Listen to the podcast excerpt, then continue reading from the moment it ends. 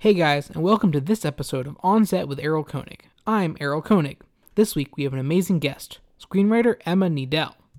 As an up and coming writer, she is working on a script for Disney, The Waterman, with Oprah Winfrey's production company Harpo and David Oyelowo attached to star and produce, as well as an adaptation of the Dark Horse Comics graphic novel, The Big Hoax. In this episode, we talk about how she got her start writing and the process of getting your script purchased by Disney. So here's my interview with Emma Needell. Hi, Emma. Hey, Errol. Uh, so introduce yourself and tell us a little about what you do.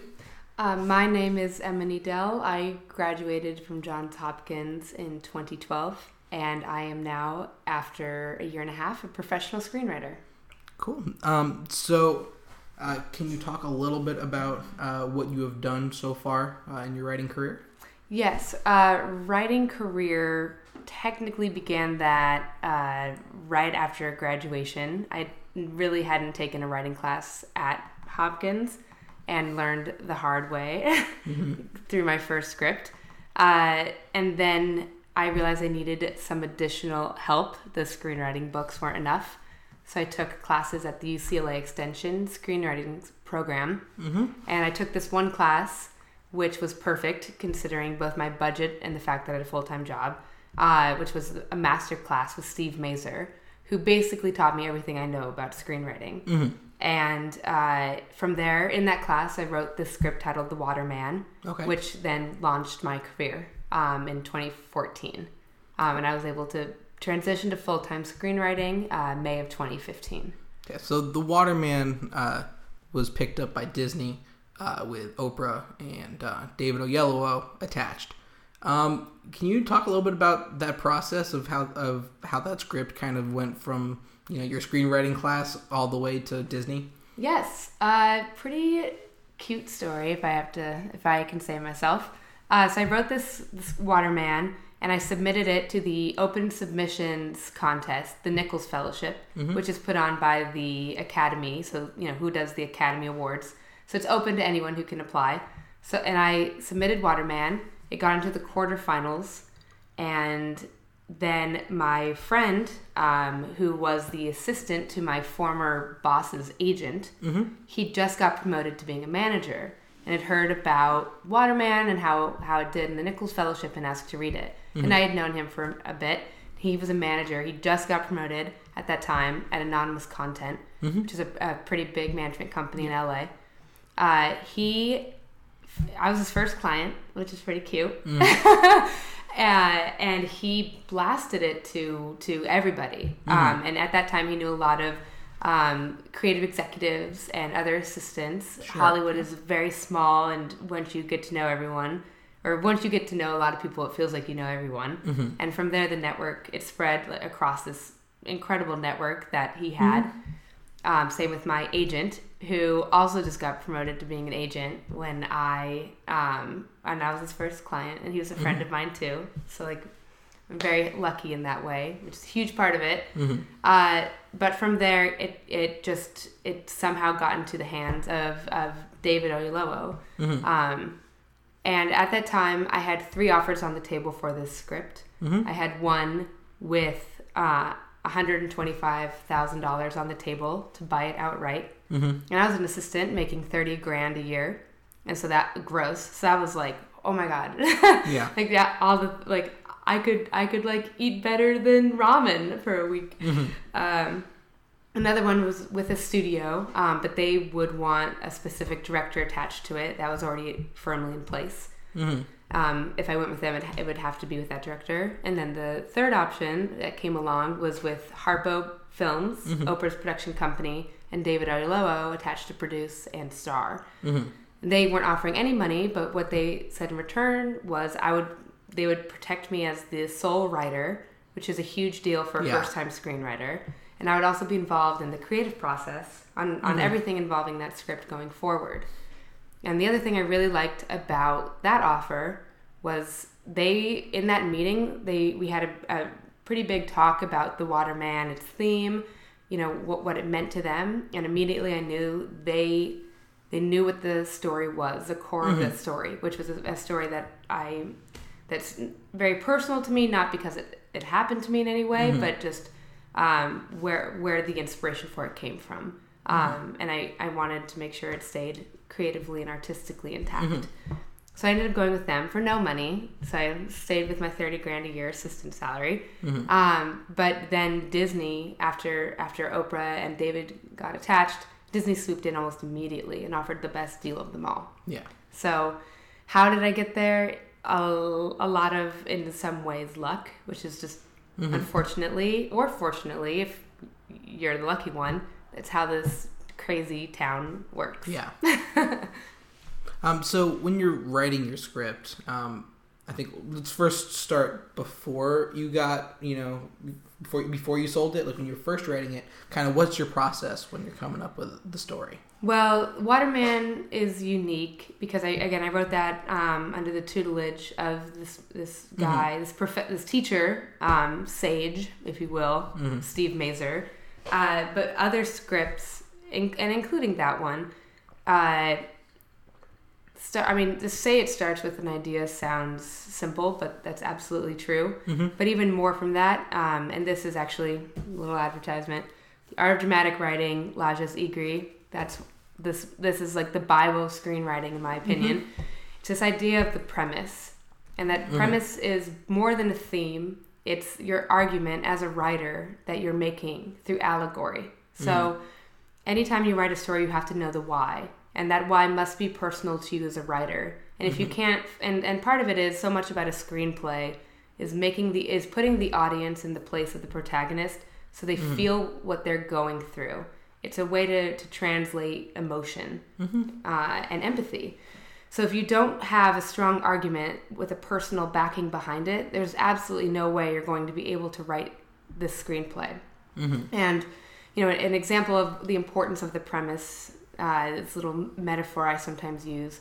Writing a screenplay is like a journey through the woods to a beautiful mm-hmm. destination, and you don't have a map, and all you have is a direction you know you need to go, but your premise is your compass. Mm-hmm. And it will guide you. If you and you might stray from it now and then you might get lost but as long as you have that premise the point of the entire screenplay you'll be mm-hmm. able to go through it. And unfortunately sometimes finding the premise is one of the hardest or figuring out you know you have your idea but then figuring out the premise is the next thing and it could take months before you realize your narrative if your narrative is telling that that argument Okay. So this the script got picked up by Disney and uh, in Harpo. Um, so you know, a- as the writer, now that it you know you wrote the script, it's picked up.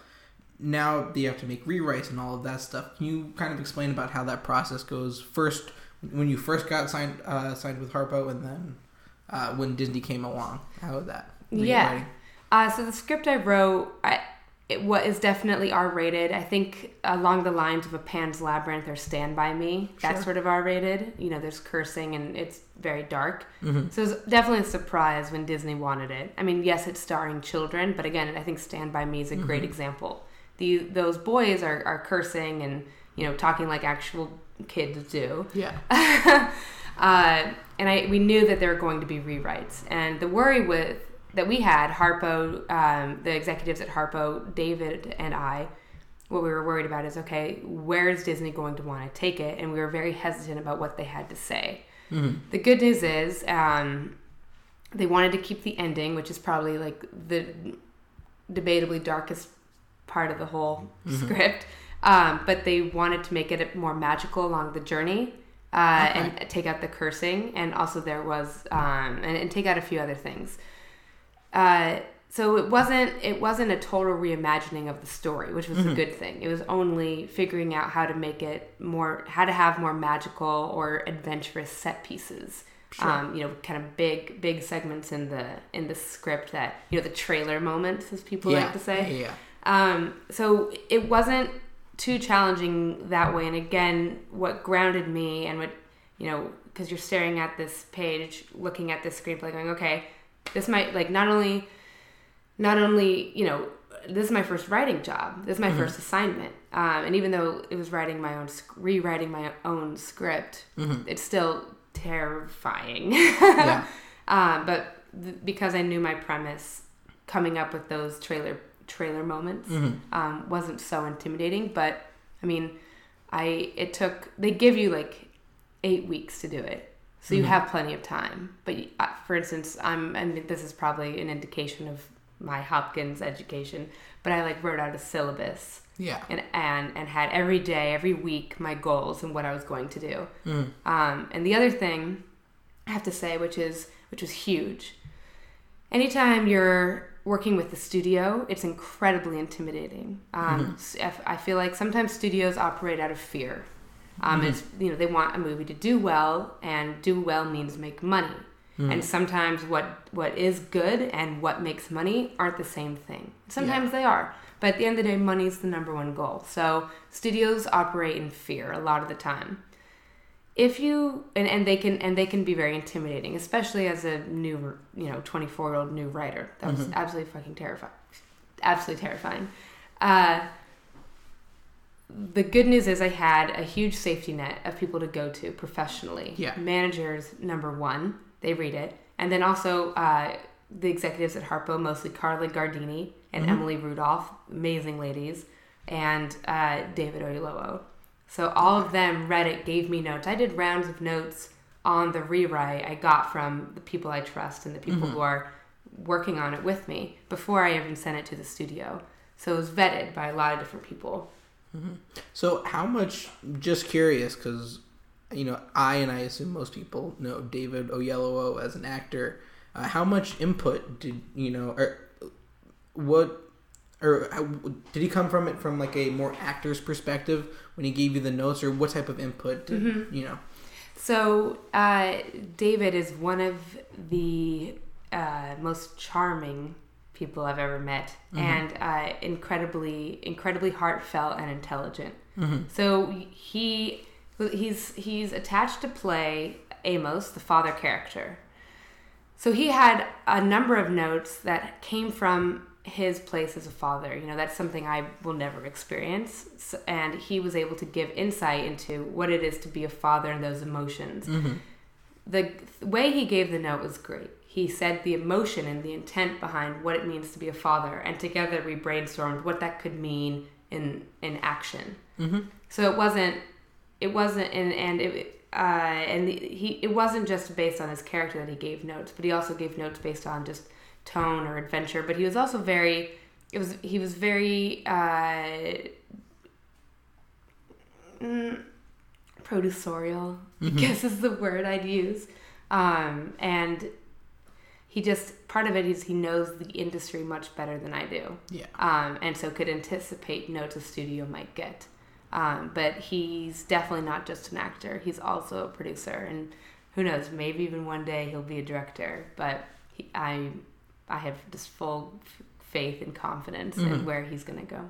Cool. Uh, so how much interaction did you get with uh, with Oprah? Oh, I get that question so much. Uh, sure n- none yet. Okay. Um, but she knows I exist, and That's that gives me so much happiness. That's, that's more than most people. That's more than most people. Okay. Um.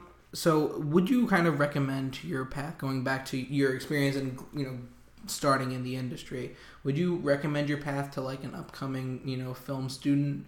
Like, would you recommend you know going to a school like Hopkins, you know, with the film program, and then you know coming out to LA and writing and then get lucky and you know try to sell your script you know through your friends who just become managers and just become mm. agents If anyone does that exact thing, I will give them a hundred dollars. okay Uh, I think everyone the the and I remember very, when I was a student getting and even um, a few years ago getting very frustrated. The question when I when I would ask someone, you know, what do you recommend or what do you suggest for the aspiring screenwriter, director, what have you, because everyone would say a different answer yeah or say I don't know, it's a lot of luck. And that used to frustrate me, but it's absolutely true. There's not one path for anyone. And the challenging thing about working in Hollywood mm-hmm. is that there's no set path. I mean, at, at, some level, you want to be a lawyer, you want to be a doctor, you go to law school, you go to medical school.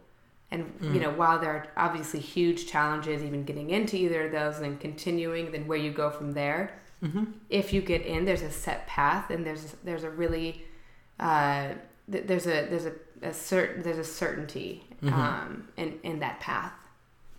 It's absolutely not true for Hollywood, no matter what you want to do.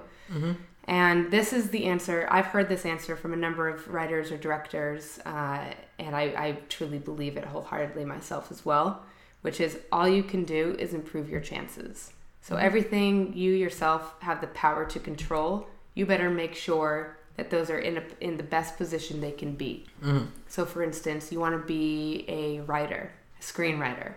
All right, you better live if you if you want to improve your chances. I would recommend living in New York or LA. Your mm-hmm. chances increase if you live in LA. You know, who do you know? The more mm-hmm. people you know, because it is definitely one of those industries, the better off. If you don't know anyone, make sure you find out. You, f- you find ways to get to know people. Whether that's you know, I was in my first job out here was actually an internship for Lawrence Bender, who's a big mm-hmm. producer out here, and that helped me meet. That helped me even understand what agencies were, what managers were, what mm-hmm. producers really did, how to how to write an email to a studio. Mm-hmm. That's the thing. There's a secret language of professional Hollywood that you need to know. That's why a lot of people work at agencies. I wouldn't suggest it for people who want to be creative just because it's so goddamn taxing mm-hmm. and you see so much stuff it sometimes it's hard to to follow what your voice and what who what you should be writing because you want to follow what the everyone you know the kool-aid mm-hmm. what's Yeah. cool at the time. But that's a whole other story. Uh, but everyone's path is different and all you can do is improve your statistical chance and and be incredibly self-aware which means you're mm-hmm. probably going to fail and be wrong most of the time and what you want to do is learn from every failure. Uh, i don't know if you saw la la land. Sure. Sure. great movie as the world knows. But uh, that opening song which i absolutely love another day of sun talks about you know um, when they kick you know get up off the ground it's another day of sun whatever those lyrics are. That's exactly the mentality you have to have if you want to work in hollywood.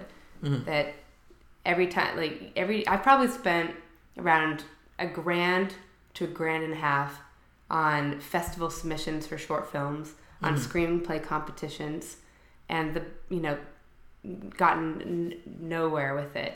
That good that said you know it helped give my friend this uh, new manager mm-hmm. you know the the motivation to read it. Mm-hmm. But like, if i hadn't known him it wouldn't have gone anywhere. So statistical chance just improve your chances Um, so I guess kind of going back to what you're working on now, uh, you know, since you uh, since the Waterman uh, got picked up, you've also uh, uh, have started working on an adaptation of a Dark Horse comic, um, uh, making it, that into a feature. Uh, can you talk a little bit about how you know what the process of adaptation is like? Sure. Uh, it's it's well. So this this is a unique situation. Um, I can talk about. I'll briefly talk. Uh, I'll, I'll talk about what I'm doing, but it's separate from a normal adaptation. Mm-hmm. So it's this, the big hoax. This Okay. um, it's an Argentinian film noir Mm-hmm. that uh, I lived in when I was in Hopkins. I lived in Argentina. I for in Buenos Aires for a summer, and I did a film internship down there Cool. and I found this graphic novel in a hole in the wall bookstore. Um, I was 19 when I was down there, and I've been holding on to it and been wanting to adapt it since. Um, when I got my agent, the first thing I asked is I want to I want to see where these rights are and if they're available, I want them. Mm-hmm. Turns out Dark Horse had has the rights. They didn't even Okay. know because it's mm-hmm. such an obscure comic book, mm-hmm. but they gave me the option for free. So that means I have the rights to this book. No one else can touch it uh, until May is when it expires. So I've been I've been working on that, on adapting that. And this is a unique adaptation. I mean, number one, it's very dated. It was written in the 70s, uh, and it's it's pretty misogynistic. But that's also you know why I am excited to write it to give it a more uh, modern day Sure. Sure. tone and feeling and treatment towards women. Um, but I also I do I what I am really focusing on is is the characters and uh, making the story modern day. So this is set in the 40s, um, so I'm making it modern day. Uh, and it's really what I'm what I'm how I'm adapting it is really taking the characters and having them form their own narrative that fits a modern day. Again, it's a this is a film noir and it reads like a 1940s film noir. Yeah. And while there are stylistic elements that absolutely must be brought to this modern day adaptation, you know, film noir was perfect for the time. Um, What it was going, you know, what America was going through aesthetically, what it was confronting. I mean, it's, it's considered still one of the best, you know, film eras of all time. Yeah. Uh, Yeah. Definitely maybe America's, but that was then. And I think, you know, I'm making it neo noir. And what does that mean? Just elements of film noir, but but adapt like the thematics and plot that Mm-hmm. fits a modern day world. Okay. All right, cool. So uh, let's wrap this up. Two more questions. Um, the first one uh, is what are a couple films that you would recommend to an aspiring writer or you know an aspiring uh, student uh, that wants to go into the film industry, and what makes them so special and, important? Great. So uh, one one film, two film. I'll recommend two films. Um, one, this is based off a book, so I feel like it's a little bit of a cheat, just because while some book adaptations are amazing and many great films are book ad- adaptations, you know, you're, you still have a, a genius source material you're taking from, but it's still so good that whatever. Silence of the Lambs. Okay. So the idea of the premise, uh, well, we'll set that aside. But in in a good screenplay, and many good screenplays, there's the plot, and then there's the emotional through line. Mm-hmm. And the emotional through line is basically synonymous with the character arc, and mm-hmm. that's what the character is confronting via the plot and how it changes them, resulting in either triumph or tragedy. Mm-hmm. Silence of the Lambs, I think, has the best character arc or emotional through line of all time. And you know, part of it is it's this young girl who has this very dark event in her past that she reconciles with the psychiatrist, who also happens to be a serial killer. Which is just, you know, she's dealing directly. It's so funny because the the character arc is all about this, you know, the protagonist confronting some a fatal flaw, which fatal flaw really is a coping mechanism that the character has developed in mm. order to deal with the world, but that's a flaw. It's something they Yeah. must overcome, right? Yeah. So she's dealing with that, and she has to confront it through a psychiatrist. Mm-hmm. That would be so boring, except for the fact that he's a serial killer. So plot wise and character arc wise, I think that's one of the most genius screenplays of mm-hmm. all time. But again, it had a great, it has a great source material that it's Yeah. taking from. Another script I would recommend, or another script definitely, but movie I would recommend is Michael Clayton. Mm-hmm. Not necessarily, I mean, I think it's a genius movie, it's a genius script, but the story behind the script I find really interesting. Um, and actually, I have one more after this too, which relates to this one. But I think it's important for other for aspiring screenwriters to be aware of. Tony Gilroy uh, wrote that, and it took him 15 years to write Michael Clayton. Um, and he had the idea, the basic log line for the idea, basically um, someone finding out a huge corporate scandal. Um, and, and, you know, the conflict of what he is going to do about it.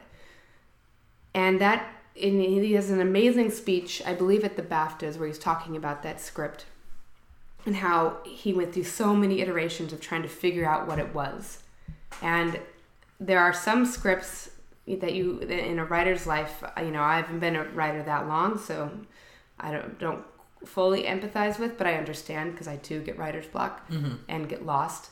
Uh, if you love an idea, even if you can't figure it out, don't abandon it. And take comfort in the fact that something like Michael Clayton took so many years to figure out, but it's so nuanced and brilliant, it was worth it. Then another script like that I would say is Amadeus. Um, Milos Forman directed. I don't believe he wrote it, and I should know the writer, but I forgot.